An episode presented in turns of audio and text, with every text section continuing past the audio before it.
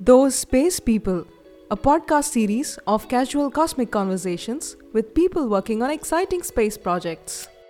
A quick disclaimer the views expressed by the guest and the host, which is me, are solely personal and do not reflect the position of their employers. Today we have Deepika Jayakodi. Deepika is a space lawyer and she currently works with Airbus as a commercial contracts and bid manager. Deepika is currently based in the Netherlands and I'm very excited to this conversation with you, Deepika. Welcome to the podcast. Thank you so much for having me on your podcast, Rachna. I'm a huge fan of your work. I'm very excited about the conversation that we'll have today. Wonderful. Deepika, you started with a bachelor in law and then a bunch of more degrees in law. But what's really interesting to me is that you pursued a master degree in space law way back in 2014 when it was uh, when the field of space law was still you know quite new even globally across, internationally also it was quite new so how did you first of all get to know about space law back then and what made you pursue that I got into space law completely by accident. I really wanted to take a break from what I was uh, doing back in India. So I was looking at opportunities elsewhere. I really wanted to study more about human rights and and a bunch of other uh, technology laws. And i came across space law through a judge that i met. He, he was an arbitrator. And um, while we were talking about a case that we were we were discussing he said ah you should think about uh, this case was about an aviation club. So the judge that i met he said okay if you are this interested in in this topic of aviation and things, you should consider doing an LLM in aviation and space law. And I'd never heard about that until then. And he said, uh, Oh, there's this place in the Netherlands called Leiden, which specializes in space law. So consider that. Absolutely no clue where this place was. I didn't get into the universities that I uh, wanted to for my human rights program. So I uh, picked Leiden as my uh, backup choice. Having said that, I was still very much interested in learning about space law because I had already done a master's in international uh, public international law. And my thesis in the first LLM was about the application of public international law to the field of uh, cyber law and how that could bring in some of the elements of space. When i read okay uh, there is an entire field of space law that is open for for studying i was i was like okay this is this is where i need to go now. So that's that's a bit about my entry into uh, space law. Good to know that the space bug is as effective in non-engineering and other aspects of space as well. That's, that's great to know. After your space law master did you face any challenges in getting into the space industry? Because space was and still is actually quite dominated by engineers, right? And so, did you have to do any additional technical or bridge courses to smoothen your transition, or how did that happen? I think the fact that I had the, the advanced LLM degree from uh, Leiden University was was already something that would open doors for me. So while it can open doors it doesn't necessarily mean that it, it gets me an opportunity for an interview or a guaranteed position at work. So i didn't have to do bridge courses but it was a challenge for me to find a job in the industry. I was actually thinking about coming back to india. I didn't have any plans to work in europe because i knew the challenge it was for a person with an Indian passport to get a job into this this highly technical uh, industry. I got into Airbus as well out of I, I think it, it was two things in play. I did my internship there, and the internship was not related to space law at all. It I had to think about markets and uh, economics and so on. And the managers and supervisors I interacted with during the internship were, were quite impressed with the work. And they said, well, if there is an opening, we'll come back to you and 6 months later i was i was invited to apply for a position but i had to go through the same things where where i was pitched against so many other people who probably had enough experience working in the uh, space industry but i thought in in some ways the people who hired me took a bet bringing me in saying okay you don't have any experience working in the industry but there's some potential based on my past experience and my knowledge of space law and things. So so that's how I, I actually got into the industry itself. He said not without its challenges. Yeah, I mean, I can only imagine because the area, the legal space itself is like quite confidential aspect of space, right? So having a non-European to get in is that's uh, quite a feat. So actually, I did a two-year professional master, you know, a few years ago. Nothing very in depth, but more to gain a legal vantage point. And my engineer friends would ask me for if I was training to prosecute aliens. common, the most common question. oh, really? Okay.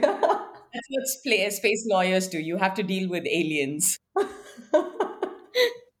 okay, that's good to know. So my friends were not weird. no, no, not at all. Okay, so ca- space law as a career path is so unheard of, right? So, can you talk about maybe what exactly it is that space lawyers do and what part of the space value chain do you operate in? So, space lawyers, according to me, I, I, I say they're not they're not too special. Space lawyers are lawyers first before anything else. What's interesting about this community within space is that they are quite closely knit and they work on a spectrum of different things. So these are lawyers who could be academicians just doing a lot of research supporting governments or organizations with policy, what sort of national laws you can draft or international diplomatic efforts you can put in, and so on. There are regulators who work with, again, with the intergovernmental organizations, probably with other agencies within national governments itself, and so on. And I identify myself as a person who works in this comparatively larger piece in the space field that is the industry so these uh, space lawyers can be uh, like me commercial contracts people just legal counsels providing business and strategic advice people who support the financial market. So, whether it's uh, dealing with investor relations, thinking about uh, insurance and taxation, cross border treaties, and so on.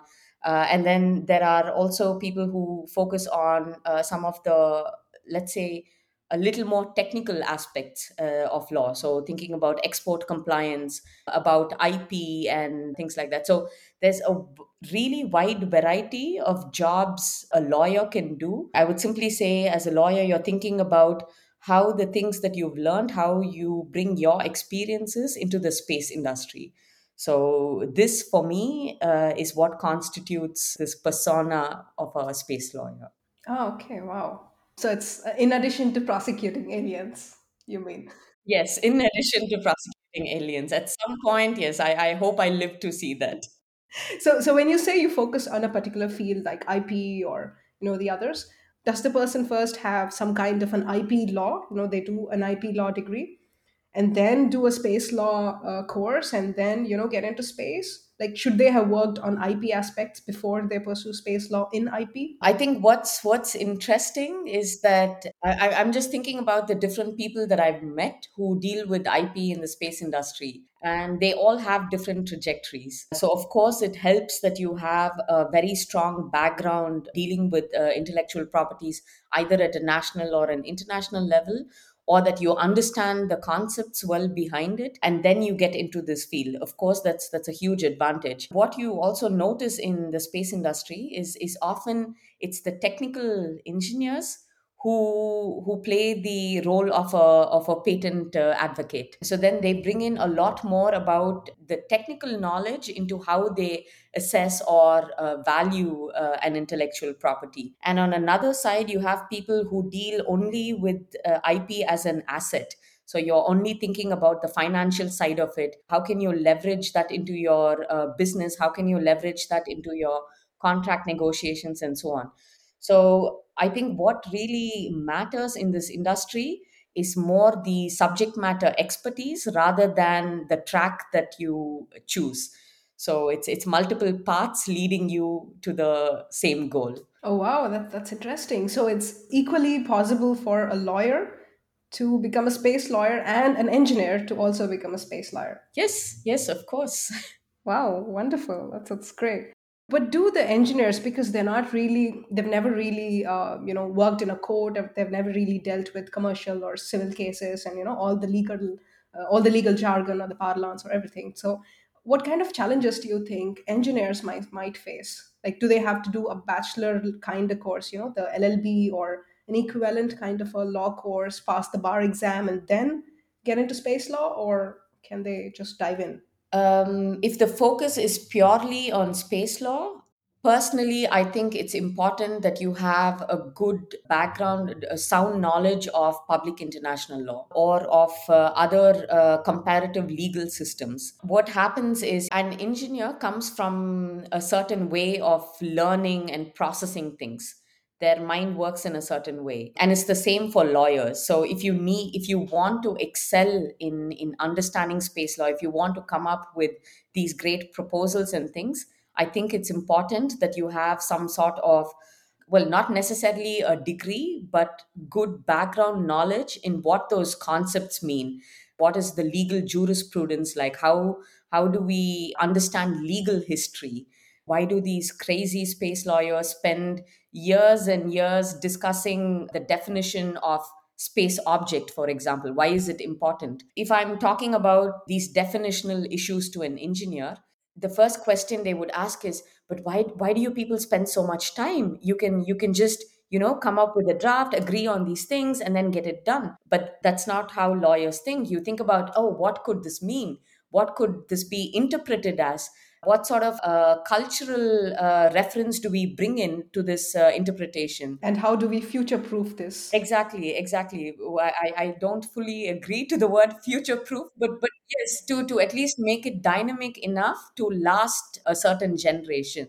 Having said that I think engineers also bring a fresh perspective into how we uh, analyze laws because lawyers can get stuck in these blinders where we are only focusing on the things that we know. For example, I could be talking about IP for hours and hours in a contract negotiation.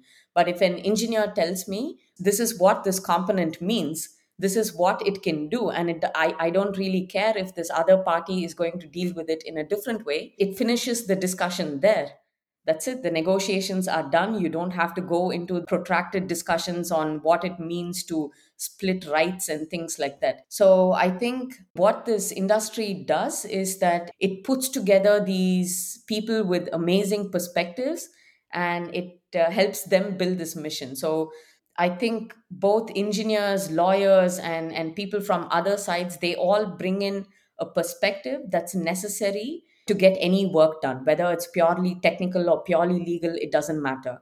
It has to be multi stakeholder. It also has to be multi uh, perspectives in, in how this brings to work. So, yeah. Speaking of your work, you manage contracts and bids at Airbus. So, how is contracting different or similar in space compared to other sectors or other technology sectors? So, contracts for uh, the space industry, they're not too different from the contracts in uh, other industries. I think if you think about the oil and gas industry or the high tech industry, uh, it's quite comparable to uh, what we do in the space industry. But the space industry has this unique environment where you have to deal with space projects which are complex.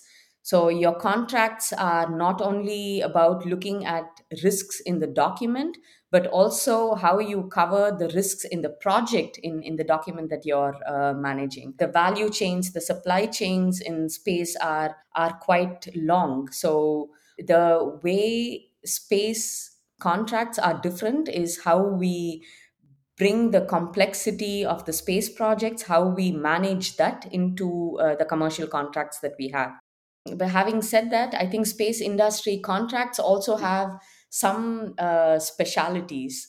They have to deal with the technical nature of uh, space. So i think in, in the contract structure itself the technical provisions they figure quite high. So and these can relate to the sort of authorizations or certifications that you need what reporting mechanisms are there. As a space engineer might know you you rely on so much documentation. So so, what sort of processes uh, do you have to deal with in managing this documentation? What sort of liability mechanisms do you put in? What sort of dispute settlement uh, mechanisms you put in? And there are, of course, peculiarities like uh, obsolescence.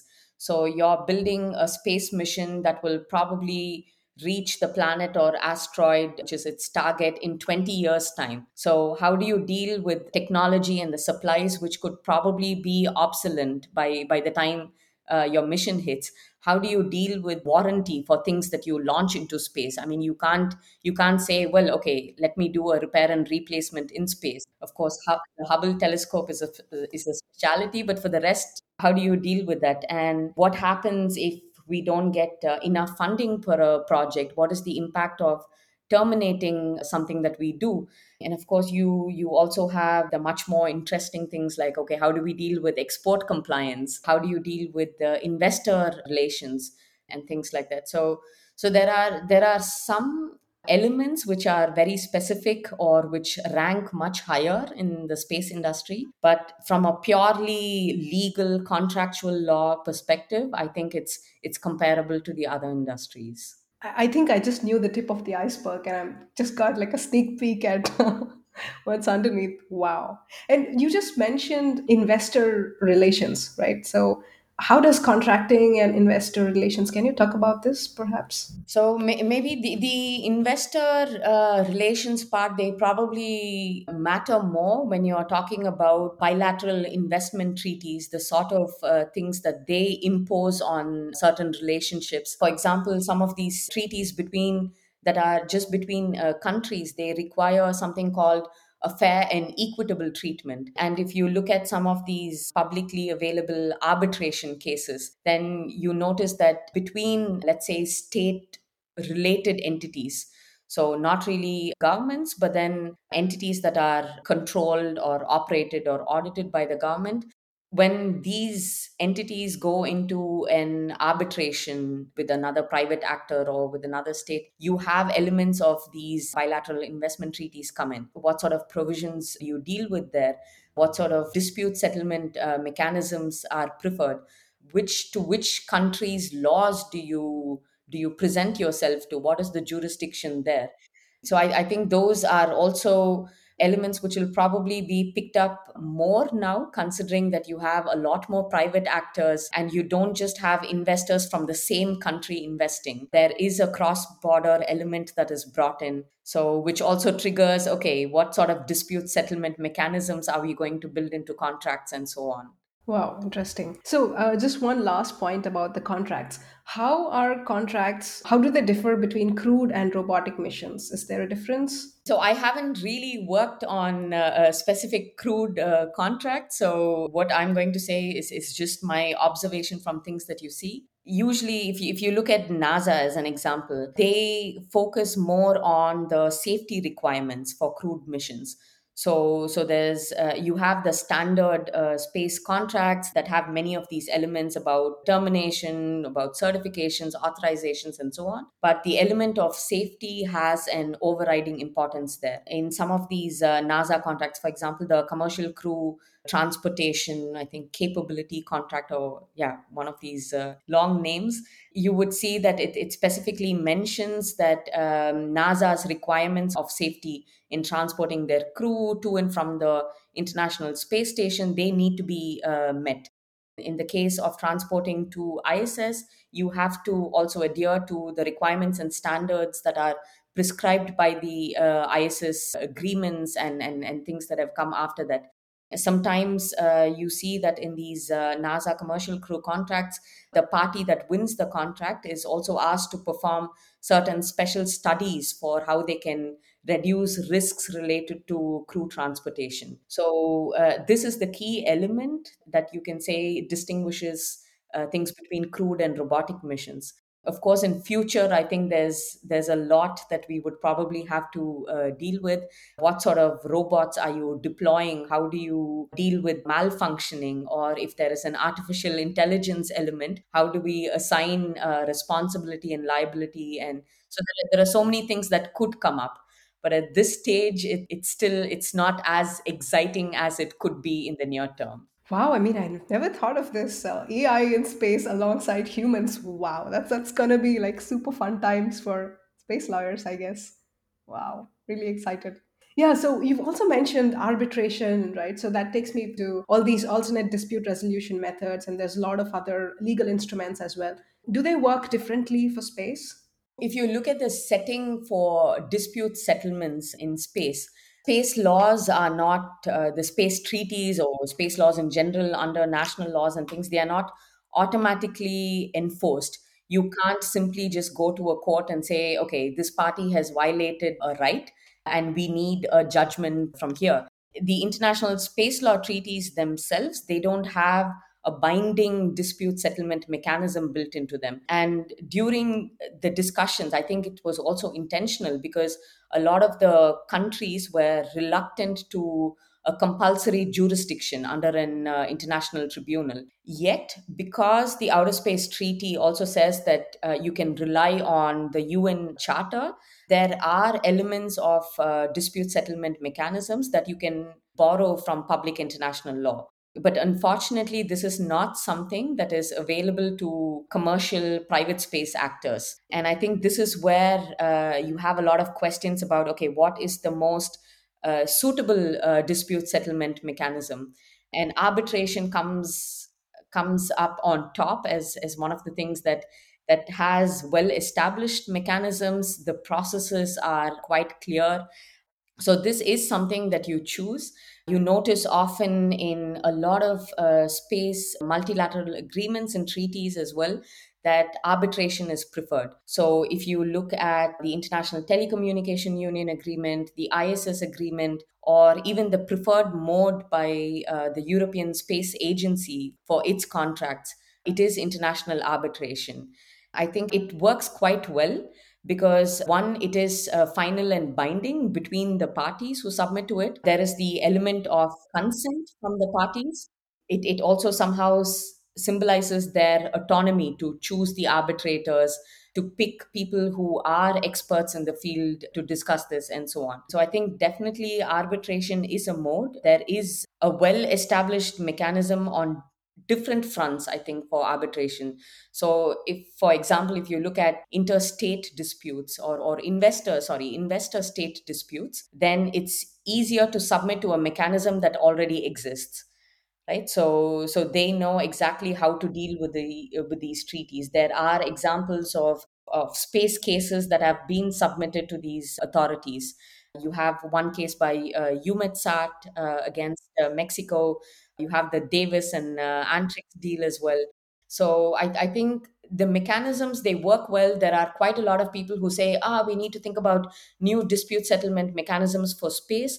I think if they are bound by contracts, if they are uh, well placed within the regimes that we already have, there is enough to do with what exists. I think there was also a statement that was once made by uh, Bocken, Bockenstiegel, if, if I pronounce his name right. He said the, the only thing that may the only thing that may be wanting is that the current arbitration market can probably work more to develop capacity in dealing with space disputes right so so dealing with the technical nature of it with the specific uh, commercial parts of it and so on so I, I would say arbitration is a is a great great choice for the space industry. Uh, and one more important point is in 2011, the Permanent Court of Arbitration they adopted these optional rules for arbitration for disputes that relate to outer space activities. And this is quite a significant development in, in the whole body of space law itself because it, it sort of provides this voluntary binding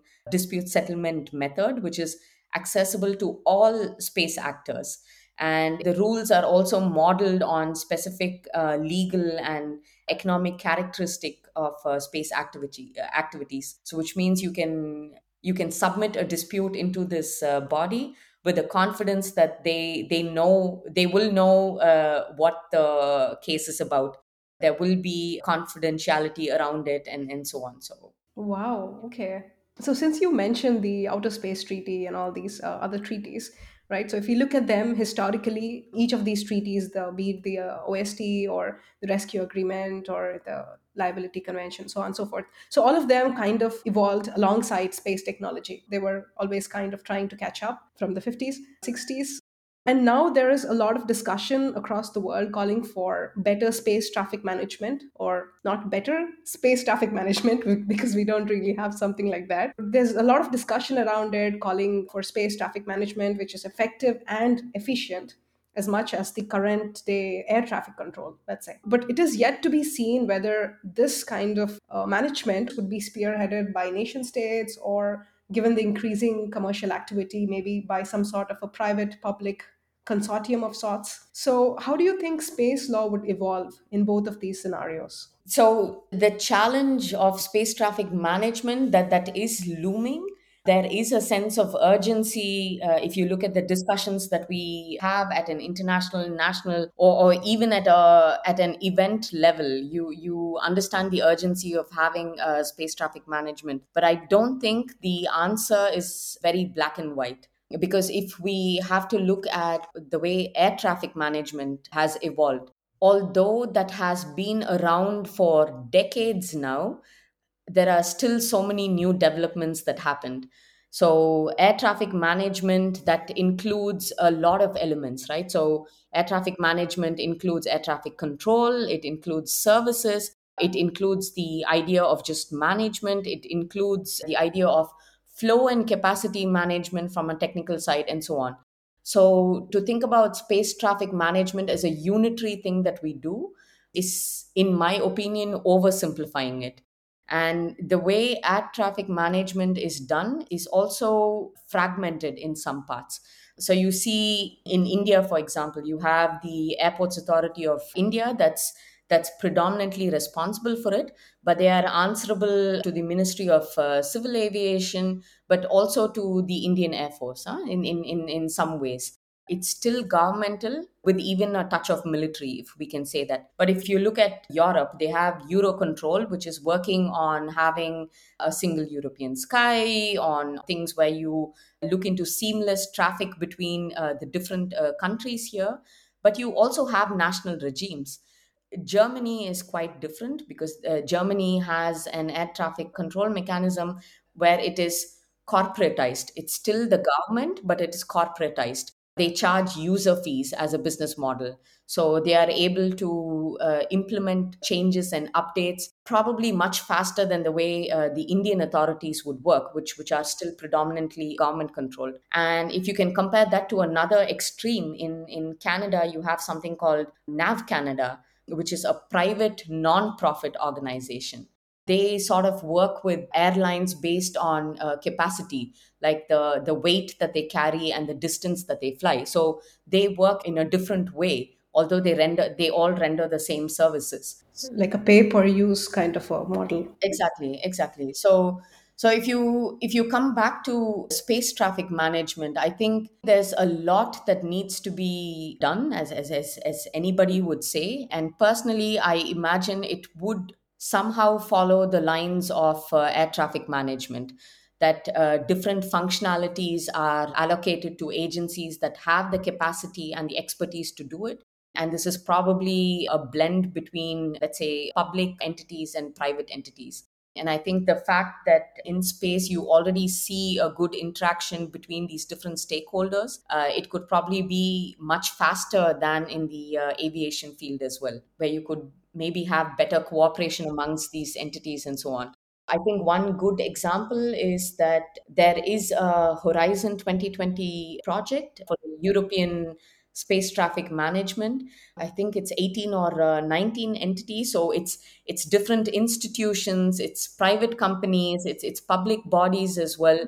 So i think that is a very good representation of what the future would look like because you have all these stakeholders who all have different interests in space and you have to find a point of intersectionality and say okay this is the goal that we want to achieve these are the capabilities that these parties are good at and this is how we allocate the responsibilities. So i imagine that it will be a complex arrangement of contracts in the end that will uh, somehow lead to a solution for space traffic management. That sounds very hopeful and also very interesting actually to to look forward to. The next point I wanted to ask you was I think we touched about, upon it a little bit. I mean, you have touched upon it a little bit, So, to pursue a career as a space lawyer, is it only for lawyers, you know, with law degree and law background, or can non lawyers also do this? I mean, you did kind of answer that both of them can get into it, but can you perhaps elaborate on what path each of these people can take to get into space law? Lawyers as well as non lawyers, let's say, not engineers, but non lawyers. Okay, so obviously for lawyers the options are wide open because you can you can choose any of the paths ranging from policy, research, uh, regulatory, industry to working for organizations. It's it's it's just an amazing uh, array of options that you have. For non-lawyers, the term space lawyer is so wide that it could be so many things, right? So, for a non lawyer, if you have to become a commercial contracts officer, for example, I think that is still possible. If you understand the logic of how contracts work, then uh, as a non lawyer, you can still probably put in the same amount of expertise and knowledge as a, as a lawyer would do. I think over time you would also get used to the way the industry works. For, for example, some of my mentors for the commercial contracting work that I do are people who don't have a law background per se. They've just been in the industry for so long, they understand the impact of the relationships, the, the behavior patterns that are needed to execute a certain project and i think it's it's also understanding the risks and and what it means for a relationship or the sort of impact that it will have on your financial mechanisms. At least for commercial contracts it's not necessary that you need to have this extensive legal background. You can you can still be an engineer you can you can be a person from finance who comes in who gets thrown into the let's say the the storm who learns and then yeah you can you can still survive however i am again personally i think if you are going to focus on policy making and and working on what future space law and things should be like i think it's important that you have uh, one an open mind where you're willing to take in different perspectives uh, sometimes even opposing perspectives. That's really important. And two, understanding legal history and evolution and how you can apply this to space law. Because a gripe that I have with some space lawyers is that they have these blinders and they only think about, oh, these international space law treaties and, and so on. But they don't think about, for example, okay, what what have we done with international environmental law so far what is the impact of uh, cyber laws on, on space law? I think it's important that they have this backing where they are able to analyze space law from other perspectives. Whether it's technical whether it's other legal perspectives or not i think it's it's quite important if you want to be this pure space lawyer. So you're not uh, you're you're discussing the, the if you're discussing the future i think i think that's quite important. Most of the space activity in the world is focused in the US and then in Europe and then you know Australia a little bit and then so on and so forth in other countries. So are opportunities for space lawyers or to pursue space law as a full-time career are the number of opportunities also proportionate to the amount of space activity? Yes and no. So if we are talking from purely industry perspective, if you really want to work in the space industry, it's probably uh, proportionate to the geography where these activities are happening, right? So, considering that when in, in India, for, for just to go back a bit, when I finished uh, the space law studies at Leiden and I was thinking about the opportunities that I may have in India, a senior uh, space lawyer advised don't come back. Stay where you are. Try to get a job where you are. That that was the advice that i got. But things and and times change. So the fact now that in india they are more open to having private industry come up in space activities as well i think that opens up quite a lot of things it's it's already a lot more options compared to what i had in in 2015 so uh, things are definitely changing if, if you think about uh, it from an industry perspective. If you are going to do uh, research, if you are going to engage in diplomacy, international relations, and so on, I don't think the activities in your country per se should stop you from doing those things. Because I I, I wonder sometimes why not enough people from let's say the global south of, of the space industry why why do the space lawyers from these countries why do they not uh, speak up? They don't necessarily have to take a national or a government position but to just have the conversation uh, going. Because for, for example the relationship that india has with space is way different from the relationship that that europe or us has with space. As a lot of your uh, audience might also know the the indian space agency was one of the first agencies to purely focus on a civilian uh, perspective.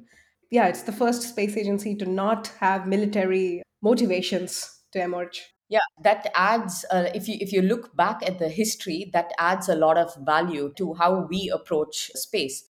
And then there are of course other countries where they have a more more cultural aspect to space as well.